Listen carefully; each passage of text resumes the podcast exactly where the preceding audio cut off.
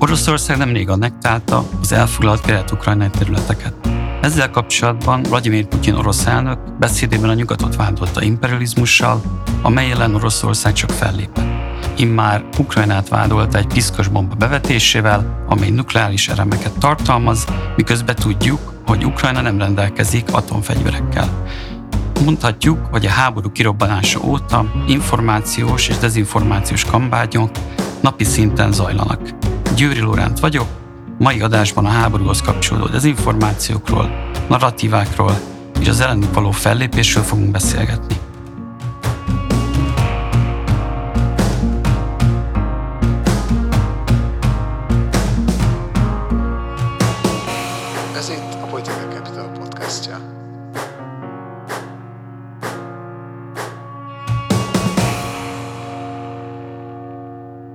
Minden második pénteken friss adásokkal jelentkezünk, egy hónappal ezelőtt az olasz választások jelentőségét boncolgattuk, két hete pedig a szankciós politika energetikai és geopolitikai hatásairól volt szó. A háborúnak most az információs vetületeire szeretnénk fényderíteni, ebben lesz segítségünkre Zöldi Blanka, az első magyar tényellenőrző médium, a Lakmusz főszerkesztője, és Kekó Péter, Politika Capital igazgatója. Sziasztok! Rengeteg manipulatív információ látott napvilágot a háborúval kapcsolatban, jó lenne ezekben rendet vágni. Mintha a krími háborút megalapozó orosz dezinformációs műveletek felkészületlenül érték volna a nyugatot és a NATO-t, most pedig az inváziót követően európai tényellenőrző szervezetek, think tankek, titkosszolgálatok sokasága igyekszik fellépni az álhírek ellen. Mit gondoltok? Leáldozott az orosz manipuláció aranykorának? Mondhatjuk, hogy Oroszország gyakorlatilag elvesztette az információs háborút? Az ukránokat és Zelenszky elnököt ugyanis a többség háborús hősnek tartja, ezzel szemben az oroszokat háborús bűnösnek. Én nagyon röviden azzal kezdeném a választ, hogy jó, ha megmaradunk szerintem ennél az optimista állításnál, mert, mert szerintem tényleg nagyon sok szempontból azt mondhatjuk, hogy Oroszország vesztéssel ebben az információs háborúban. Ne felejtsük el, hogy Vladimir Putyin azt feltételezte, és ezért túráztatta a nyugati vezetőket még az invázió előtt, és invitálta őket a Krembe, hogy beszéljen velük. Arra számított, hogy a nyugatnak a, a fellépése közel sem lesz olyan egységes, mint amilyen végül volt. Itt a NATO-ról és az euróról is beszélhetünk, még akkor is a, a mi perspektívánkból kevésbé ez egység látszik, de, de egy brüsszeli perspektívából azért ez, ez látható és hogy ha akár erre a, az output változóra fókuszálunk, tehát arra, hogy mennyire tudott a nyugat egységes választ adni, akár a fegyverszállítások, akár a szankciók ügyében, nyilván hozzátéve, hogy ezek mind bonyolult kérdések, a fegyverszállításokat Ukrán nem tartja elegendőnek. Nagyon sok részletvita van, de én összességében azt gondolom, hogyha a nyugat felépését nézzük, az sokkal egységesebb, mint ahogy azt sokan várták előre, és köztük Vladimir Putyin, illetve a közvéleményre gyakorolt hatást nézzük, akkor összességében azért a frissebb Euróbarométer kutatások még a nyárról is azt mutatják, hogy azért az Európai Unióban van egy masszív támogatás a, a szankciók mögött, és Ukrajna támogatása mögött. Amit, és akkor itt átfordulhatunk majd egy, egy kis magyarosan pessimista gondolatmenetbe, amit nyilvánvalóan a most előttünk álló téli időszak, a növekvő számlákkal, a növekvő inflációval kikezdhet, de ezzel együtt én azt gondolom, hogy van némi okunk optimizmusra, és, és az a helyzet, hogy az Európai Uniónak konkrétan és a nyugatnak általában azért azt gondolom, hogy a, hogy a válságkezelő potenciált és az ilyen sok tűrőképességét nem szabad alábecsülni.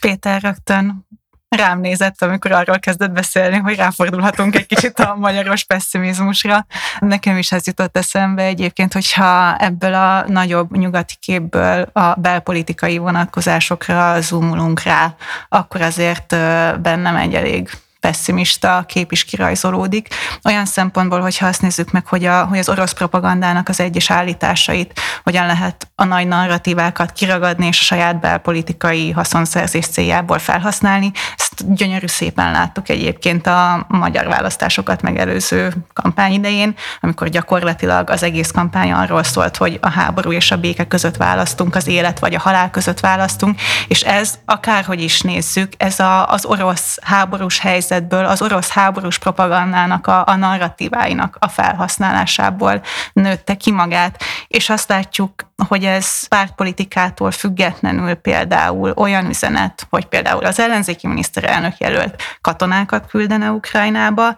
ami átmegy a választópolgároknak nagyon-nagyon-nagyon nagy százalékán. Szóval igen, én ilyen szempontból, hogyha, hogyha a magyar helyzetre zoomolunk, akkor egy kicsit pessimistább vagyok, és ahogy láttuk a magyar modell, nagyon sok európai populista politikusnak is mintául szolgált, és szolgálni fog szerintem a következőkben is. Ha már a magyar narratíváknál is a, a magyar kormány reakciójánál tartunk, a Lakmus ugye pár hónappal a háború kitörése előtt jött létre, így ti nagyon hamar belecsöppentetek egy új kommunikációs szituációba. Ezen felül hogyan látod, mit tapasztaltatok a kommunikációs stratégiák változását illetően, például az orosz vagy a Krem narratívái tekintetében. Így van, ez ez nagyon érdekes, mert arról ugye nem nagyon tudok beszélni, hogy, hogy január előtt, az indulásunk előtt pontosan hogyan, hogyan zajlottak ezeknek a narratíváknak a terjesztése, és még, még erre vissza szeretnék egyébként térni, amit az előbb említette, hogy mennyire váratlanul érte egyébként az újságíró társadalmat is ez a háború. Tehát nekünk a Lakmusznál dolgozó újságíróknak, mi ugye tizen éve újságíróként dolgozunk, a, a tényellenőrzés az egy, az egy új műfaj, amiben belekezdtünk, még a januári indulásunk előtt különböző képzéseken vettünk részt, amelyet például a, a francia AFP hírügynökségnek azok az újságírói tartottak, akik évek óta foglalkoznak tényellenőrzéssel, és különböző például geolokációs technikákat tanítottak nekünk, azzal kapcsolatban, hogyha becsapódik egy bomba, akkor körülbelül az árnyékokból hogyan lehet azt kiszámolni, hogy az pontosan mikor történt, ilyen dolgokat, és hát ilyen szíriai háborús régi felvételeket mutattak nekünk annó novemberben, és én akkor úgy álltam hozzá ehhez az egészhez, hogy hát ez nagyon, nagyon érdekes, megtanulom, mert érdekelnek a, az ilyen technikák, de valószínűleg az életben nem fogom ezt használni a mindennapi munkám során, és ott voltunk februárban, hogy hoppá, itt egy, egy nagyon-nagyon új szituáció van, ami nem csak újságíróként, nem csak tényellenőrzőként, hanem emberként is, olvasóként, mindenhogyan nagyon-nagyon új, és mi akkor kezdeményeztünk egy, egy hívást az AFP-nek a tapasztalt tényellenőreivel, hogy,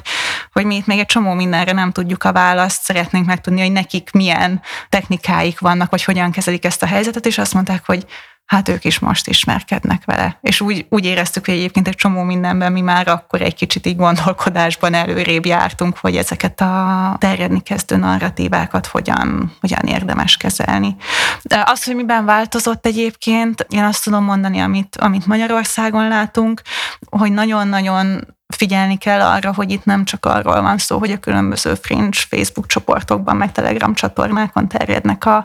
a teljesen eszement orosz álhírek, mint amit látunk egyébként nemzetközi viszonylatban, hanem a teljesen mainstream, legmagasabb politikai emelvényekről visszhangoznak az ilyenfajta üzenetek, és a magyar médiarendszernek a különleges szervezettsége, struktúráltsága és kormányzati befolyásoltsága miatt ezek nagyon-nagyon könnyen terjednek óriási tömegek felé. Péter, te hogy látod a háború kitörését követően voltak olyan témák vagy skillek, amire jobban kellett összpontosítani? Például a tanulmányok írásánál, vagy egyszerűen az információk feldolgozásánál, ami radikálisan megváltozott az invázió után. Azért, hogy én nem látok minőségi változást igazából itt a, a dezinformációs technikákban. Ö, orosz részről sem, és hát ö, például magyar részről sem, tehát azokban az országban sem, ahol, ahol kiterjedten továbbadják ugyebár a Krem dezinformációs narratíváit. Tehát én nem látom itt az újszerűséget, Igazából szerintem egy eltolódás van talán két ö, szempontból, és a Krem barát trollok szankciókkal kapcsolatos tanulmányunk, ami éppen most jön ki, az erre ki is tér. Tehát, hogy egyrészt ugye bár a, a hagyományos dezinformációs infrastruktúrája a Kremnek, az, az hát a szankciók következtében, és annak következtében, hogy, hogy az Európai Uniós tagállamokban Russia Today Sputnik már nem elérhető online sem, illetve ezeket eltávolították a legtöbb, a legnépszerűbb közösségi média oldalakról, YouTube, Facebook, Twitter. Tehát a hagyományos dezinformációs infrastruktúra, ami a, a Krem pénzéből működött, gyakorlatilag hivatalosan, ez nem működhet tovább. És erről sok vita van egyébként, hogy ez korábban mekkora hatással volt a nyugati társadalmakra, de azért meggyőző kutatások vannak arról, hogy, hogy volt hatása. Mi maradt a Kremnek? Egyrésztről maradtak azok a politikusok, újságírók, értelmiségek, akik a Krem narratíváját szajkozzák, akár önérdekből, anyagi érdekből, akár meggyőződésből. Illetve maradt az a troll hadsereg, és az az online dezinformációs infrastruktúra, amit ugyebár úgy lehet felhasználni, hogy közben az azt a benyomást kelti, hogy valójában itt a nép őszinte hangjáról van szó, csak ugyebár az furcsa dolog, amikor a nép őszinte hangja mondjuk magyar Facebook oldalak alatt oroszul jelenik meg, kérdéseket, és mindezt mondjuk egy cseh profil posztolja, tehát hogy kérdéseket vet fel, hogy valójában ez tényleg a nép őszinte hangja vagy pedig kamu profiloknak a, a koordinált koordinált akció, és a tanulmányunk inkább ez utóbbira utal. Szóval ezek az elemek, amelyek korábban is megvoltak, ezek ö, most is megvannak, és a kérdésedre visszatérve ezért nem gondolom, hogy itt másfajta skillekre van szükség. Továbbra is azt látjuk, és ez nagyon kapcsolódik ahhoz, amit Blanka mondott, hogy azokban az országokban, ahol egyébként a mainstream nagyipari mennyiségbe terjeszti a krem dezinformációit, és sajnos Magyarországon tényleg ezt látjuk. Ott azt látjuk, hogy a, hogy mondjam, a nyilvánosságnak ez a tényellenőrző és tényeket kicsit szkeptikusan, kicsit kritikusan értelmező híreket, kritikusan értelmező kapacitása a közvéleménynek az alábbhagy. Tehát, hogy, hogy ami szerintem egy nagyon fontos tanulság, és ez manapság még jobban kibomlik Magyarországon is, és több más országban, mint korábban, hogy Egyébként a közvélemény ugyanannyira manipulálható ma, mint mondjuk volt az a 20. század, hát akár totális diktatúrái idején, hogy erős párhuzamot vonjak, de hogy nem ö, szabad azt a fajta tudásunkat elfelejteni, hogy mi történhet akkor, ha nagyon koncentráltan egyféle üzenet az, amit ö, a mainstreamből a választók kapnak, és ennek hatalmas hatása a közvéleményre, és hogy ne rébuszokba beszéljek. Például az, és ez egy friss kutatásunkból jön ki, amit nem sokára publikálni fogunk, hogy a Fidesz szavazók fele azt gondolja, hogy a magyar kormány meg se szavazta a szankciókat eh, Brüsszelbe. Ez például elég jól mutatja, hogy azért a, a valósággal nem egyező narratíváknak lehet hatása és komoly hatása a közvéleményre. A Fidesz szavazók kezdetben javarészt Oroszországot okkolták, és javarészt támogatták a szankciókat a háború megindítása után. Mára ez a támogatás teljesen elpárolgott, és sokkal többen okolják Ukrajnát és az Egyesült Államokat a Fidesz szavazótáborából, mint Oroszországot. A Lakmusz nemrég publikált egy olyan cikket, mely magyar kormány nemzeti konzultációjáról szólt. Hogyan látjátok, milyen reakciók érkeztek erre a cikkre, és főképpen, hogyha megnézitek a kommenteket, visszacsatolva Péterhez, az mennyiben a trollokról szól, mennyiben olyan emberekről, akik egyszerűen nem értenek egyet azzal, amit ti írtatok, és vannak-e olyan kommentek, akik hálásak azért, hogy itt sikerült valami fajta fényderíteni az összefüggésekre. Abszolút ezt a nemzeti konzultációs kérdőjévet egy nagyon fontos témának gondoltuk. Erről egyébként nem csak egy cikket írtunk, pontosan azért, mert gyakorlatilag nagyon-nagyon sok helyen lehet ezen fogást találni. Tehát mielőtt elindították volna,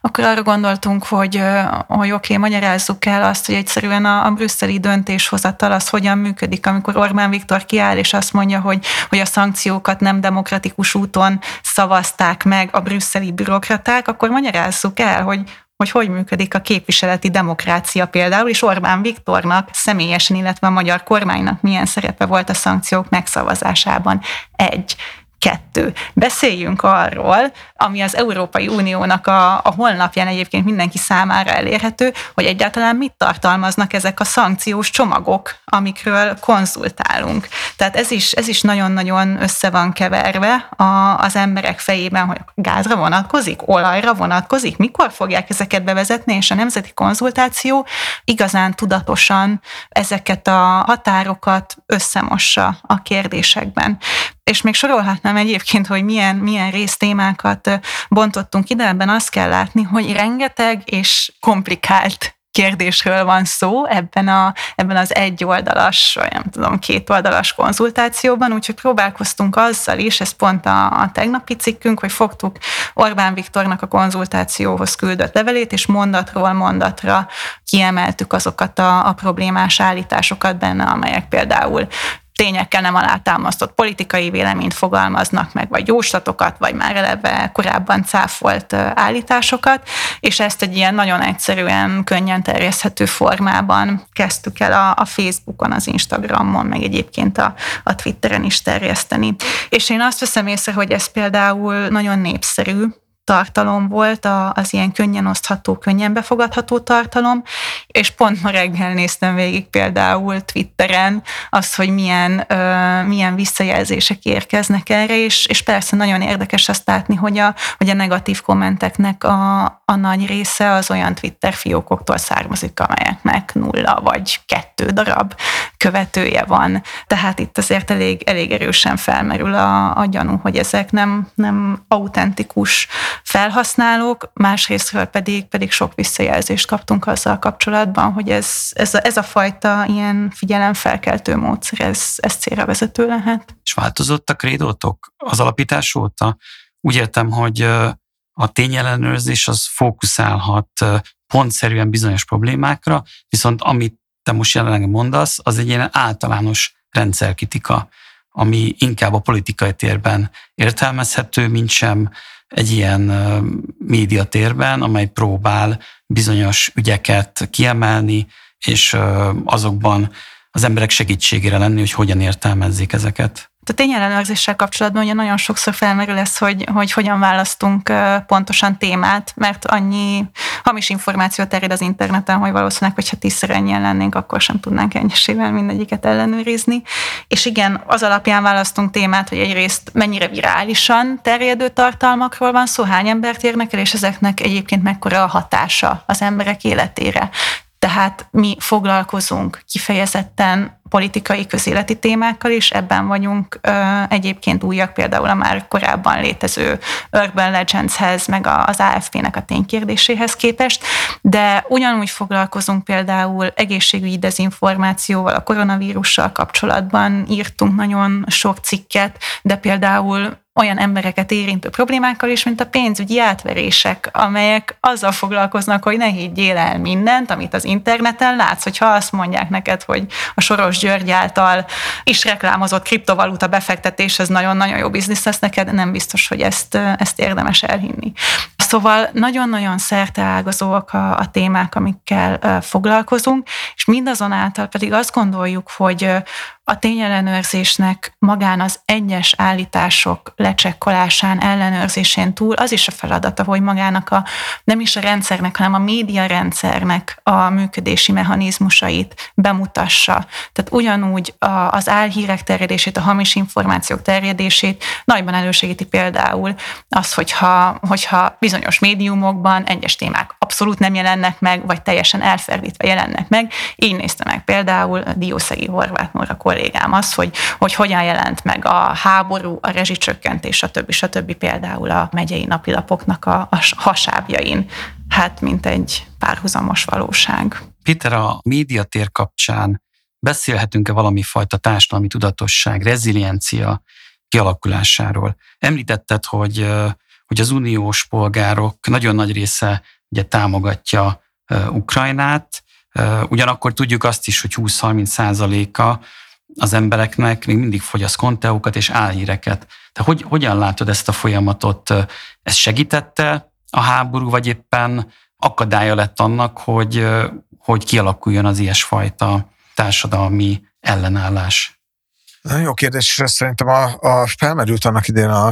a vírus kapcsán is, és tudom, hogy ez nagyon egyrészt, másrészt tudós válasz lesz, de, de szerintem nincsenek ilyen egységes, univerzális hatások. Azt látjuk szerintem, hogy ahogy a koronavírus idején is, úgy most a háború idején is egyébként az álhírek terjedése, az álhírek mennyisége és az ekre való fogékonyság az egyébként erősödik, és ez egy természetes folyamat minden olyan eseménynél, ami,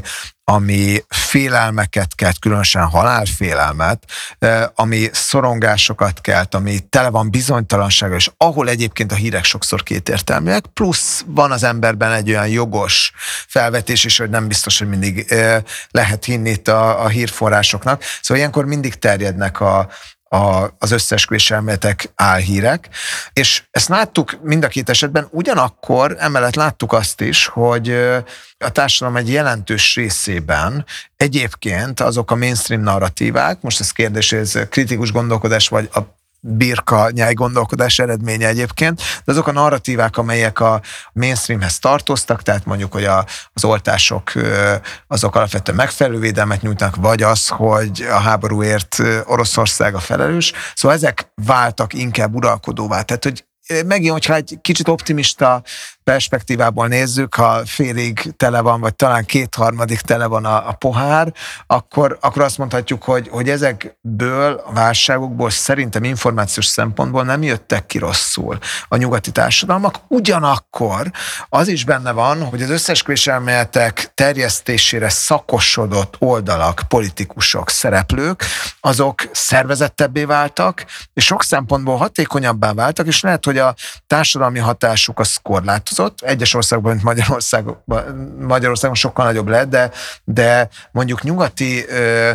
országban sokszor korlátozott, de, de ott abban a kisebb közegben meg intenzívebb ö, tud lenni, és hogy azt például egyértelműen látjuk a kutatásainkban is, hogy akik mondjuk fogékonyabbak voltak a koronavírussal kapcsolatos dezinformációra, azok fogékonyabbak a háborúval kapcsolatos álhírekre is, tehát hogy van a kettő között ilyen átjárás is, tehát hogy én azt mondanám, hogy nem szabad alulértékelni a, az említett optimizmus ellenére ezt a fajta fenyegetést, ezt a dezinformációs fenyegetést, és, a, és szerintem ne higgyünk abban önmagába, hogy, a, hogy van egy ilyen természetes immunitása bármelyik társadalomnak az álhírekkel szemben, hogyha ezek nagyon meghatározóvá válnak a nyilvánosságban, és ez válik a természetessé, akkor ez lerombolja a legmagasabb végzettségű, az egyébként legszofisztikáltabb, vagy magát legszofisztikáltabbnak tartó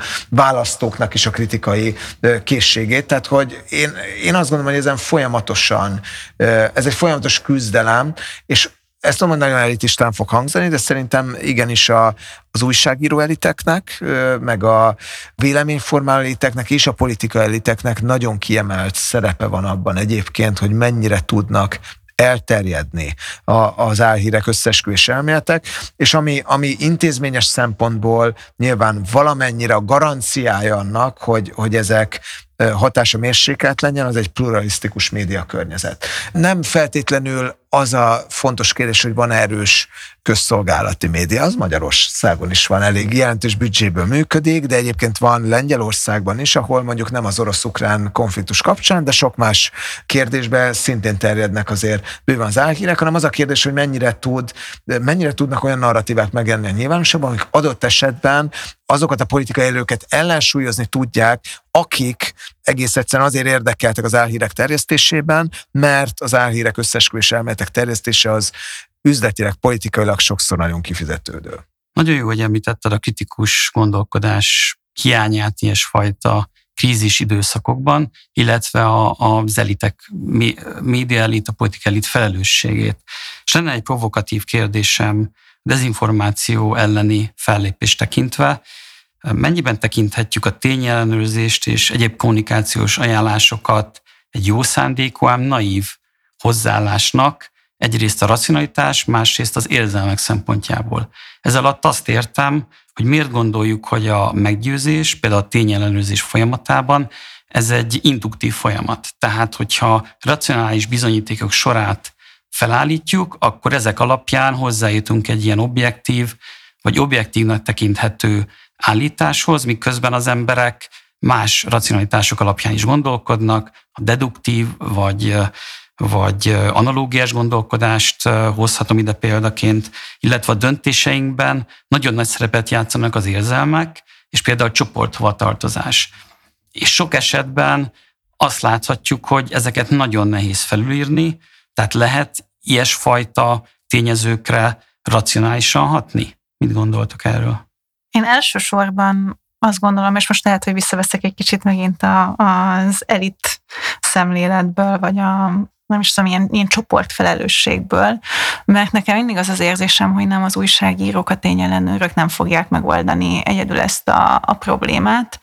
hogyha megkérdezik tőlünk, hogy oké, okay, 9 hónapja működünk, vagy 10 hónapja működünk, akkor hány ember kezdett el szögesen másban hinni, mint amiben addig hit, valószínűleg kevés, vagy nem fogok tudni számokat mondani. Szerintem például az újságírók, politikusok felelőssége abban áll, hogy, hogy eszközöket adjanak, az egyéneknek a kezébe. Például számomra az már egy, egy nagyon-nagyon jó visszajelzés, hogyha, hogyha valaki azt mondja, hogy belekeveredett egy vitába egy ismerősével, akivel nagyon más gondoltak egy, egy adott kérdésben, és elolvasta a cikkünket, és, és az, az például segített neki, hogy, hogy megmutasson bizonyos tényeket, hogy, hogy azt mondja, hogy, hogy olvasson el bizonyos elsődleges forrásokat, vagy tanulmányokat. Szerintem ez egy, ez egy nagyon-nagyon jó első lépés.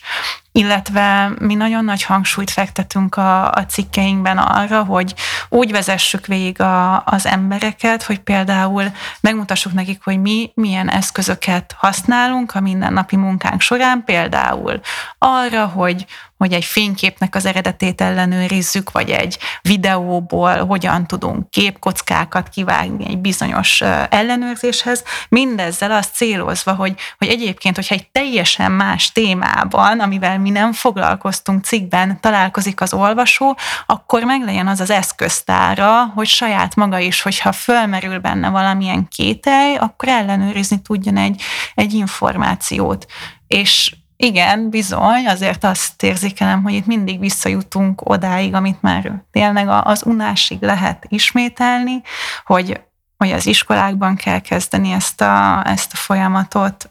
nem is azzal, hogy hogyan kell fordított képkereséseket végezni a, a Google-ön, hanem például az, hogyha, hogyha egy fiatal életében először elkezd híreket olvasni, akkor mondjuk hogyan különböztesse meg a, a tényt a véleménytől.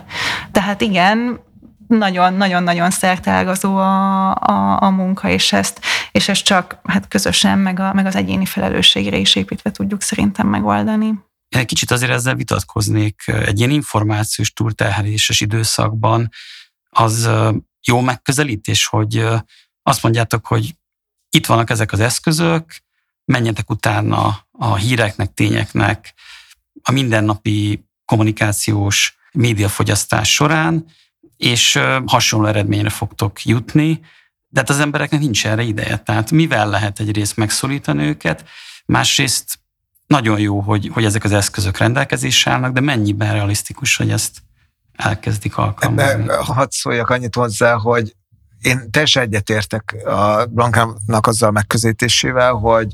nem szabad itt csak az elitektől várni. Ez, ez inkább, hogy mondjam, leíró értelemben az a helyzet, hogy ezt szerintem sokszor igaz, hogy az eliteknek nagyon nagy a, a felelőssége, hogyha normatív szempontból közelítjük ezt meg, és itt azért olyan dolgokról beszélünk, aminek kell, hogy legyen ilyen aspektusa, akkor én azt is gondolom, hogy el lehet, el kell egy bizonyos szinten várni az információfogyasztóktól azt, hogyha nem kapcsolják ki mondjuk az összes közéleti tartalmat, mondván, hogy engem annyira nem érdekel, hogy nem akarok véleményt formálni, ám de el sem megyek ö, szavazni, ugyebár nem ez a helyzet általában, hanem, hanem hogy sokan elfogadják azt az alapértelmezett információt, amit kapnak a nyilvánosságból, ami egyes országokban közelebb áll a valósághoz, és egyes helyzetekben, mint nálunk most például a háború esetben. De az egyes, egyes információ befogadónak megvan a maga felelősség, és ebből a szempontból szerintem ez egy lényeges megközelítés, hogy, hogy ha az eszközök rendelkezésre állnak, akkor lehet, hogy nem ö, realisztikus azt várni, hogy ettől nagyon sokaknak ö, megváltozzon a, az információkhoz való hozzáállás, de tényleg arról van szó, hogy itt egy kultúraváltozásra van szükség, amiben egész egyszerűen abból az időszakból, hogy bocsánat, leülünk a tévé elő, bámulunk egy kicsit, és akkor tájékozottak leszünk, elmentünk egy teljesen más korszakba, és ennek, és ennek nagyon sok összetevője van, de egész egyszerűen ezeket a skilleket valahogy ki kell fejleszteni, és ezeket a hétköznapok részévé kell tenni, és, és mivel ez az oktatásban, ez rendszer szinten így biztos, hogy nem valósul meg, ezért minden olyan kezdeményezés, ami ehhez hozzájárul, az szerintem fontos, még akkor is, hogyha ezek különösen Magyarországon valószínűleg csak nagyon hosszú, hosszú idő alatt tudnak majd beérni. Én egyébként azt hiszem, hogy teljesen értem, hogy Lórán, mire, mire gondolsz ez alatt, mert, mert én sem gondolom azt, hogy, hogy minden egyes embernek akkor neki kellene állni és elvégezni igazából az újságírók meg a politikusok helyett a, a munkát, és tényleg a gyakorlatban egyébként úgy működünk, hogy hogy mondjuk azokat a médiumokat fogyasztjuk, amelyekben alapvetően megbízunk. Ez másik kérdés, hogy egyébként borzasztó alacsonyan van úgy általában a, a médiába vetett bizalom nem csak Magyarországon, hanem Európa más részein is. Viszont azt szerintem már szintén egy eszköznek számít az emberek kezében, hogyha, hogyha meg tudják azt vizsgálni, hogy az a médium, amelyben megbíznak, az valójában megbízható-e. Tehát, hogyha már valaki azt tudja, hogy, hogy érdemes megnézni az impresszumot, vagy azt, hogy, hogy, a, hogy a cikkeknek egyáltalán van-e szerzője, hogy például hogyan tudom azt megnézni egy szövegben, hogy támaszkodik-e egyáltalán adatokra. Szerintem az teljesen oké, okay, hogyha, hogyha ezek alapján valaki meghozza a saját döntését, hogy egy bizonyos médiumban bízik, és akkor utána azokat a, a tartalmakat fogyasztja, de ezt a, a kritikus szemléletet egyszerűen muszáj kifejleszteni, illetve tréningezni, és és hát időről időre felül is vizsgálni. Én is azt gondolom, hogy egyrészt egyre inkább olyan időszak fele haladunk, meg mi különösen olyan kontextusban élünk, ahol muszáj azt tudatosítani, hogy nincsen olyan forrás, ahonnan nagyon megbízható információt lehet kapni, és hogy ki kell fejleszteni egy ilyen erősödő szkepszist, a, a, a, a szkepszist az információval szemben, de ugyanakkor azért annak a képességét is, hogy az ember egy kicsit menjen utána a kérdéseknek, hogyha véleményt akar róluk formálni, és ezt nagyon fontos hozzátenni, hogy egy, tényleg egy, egy demokratikus, de névleg demokratikus országban is az embereknek megvan arra a véleménye, hogy ne formáljanak véleményt, egy kér, vagy megvan arra a lehetőség, hogy ne formáljanak véleményt a kérdésbe, és szerintem az is teljesen rendben van, de hogy, hogyha hogyha valaki politikai kérdésekbe dönteni akar, szavazni, stb., akkor különösen olyan helyzetben, ahol, ahol nagyon torz az információs környezet, ott neki saját magának is sokat kell azért tenni, hogy ne csapják be, ne vezessék meg, és végül is itt ez a tét. Hogyha két mondatba össze kellene foglalni, akkor ki hogyan látja a jövőt? Tehát akkor itt egy pozitív szenárióról beszélünk, amikor az embereknek rendelkezésére állnak a kritikus gondolkodás eszközei, vagy visszatérve az elitek felelősségére, itt egy negatív folyamatról van szó, amely még jó ideig velünk marad. Blanka, egy kis futurológia. Hát ugye a, mi a módszertanunkban leírjuk, hogy a jövőre vonatkozó jóslatokkal nem foglalkozunk, ugye a tényellenőrzéseinkben sem, tehát én nem mennék bele a, a jövőre vonatkozó pessimista vagy, vagy optimista jóslatokba. Én egyébként azt el tudom mondani magamról, hogy alapvetően optimista ember vagyok, és igazából azért, azért kelek föl minden reggel dolgozni, mert hiszek abban, hogy, hogyha minél többen hasonlóan kelnek föl, és például megpróbálnak eszközöket adni az embereknek a kezébe, annak van értelme, mert igazából mi a másik lehetséges opció? Hát azzal, azzal nem megyünk sokra. Annyiban is optimista vagyok, hogy szerintem lehet egy olyan fajta irányba elmenni, ahol a mai korunknak a tényleg nyomasztó, ahogy mondtad, információs túlterheltség, és az ezzel járó ilyen információs tanultehetetlenség érzése, ez annyiban tompítható, enyhíthető, hogy ha egy kicsit tudatosítjuk azt, igen, hogy, a, hogy saját magunknak van felelőssége abban a véleményben, amit kialakítunk, illetve azt, és szerintem ez egy fontos gondolat, hogy egyébként a, néha kevesebb egy kicsit több, tehát hogyha kevesebb kérdésben akar az ember véleményt alkotni, de ott jobban utána jár annak, hogy igazából miről is van szó. Tehát ha ez, a, ez az elv egy kicsit általánosabbá válik, akkor talán kevésbé lesznek manipulálhatóak a, a demokratikus országokban élők is azok által, az álhír kampányok által, amikről eddig beszéltünk. Köszönöm a válaszokat, Zöldi Blanka, köszönöm, hogy itt voltál, gyere máskor is, Krekó Péterrel búcsúzunk, két hét múlva újabb adással jelentkezünk. Addig is érdemes figyelni Facebook oldalunkat, honlapunkat, ahol feliratkozhatnak hírlevelünkre is, viszont hallásra. Köszönjük. Köszönjük.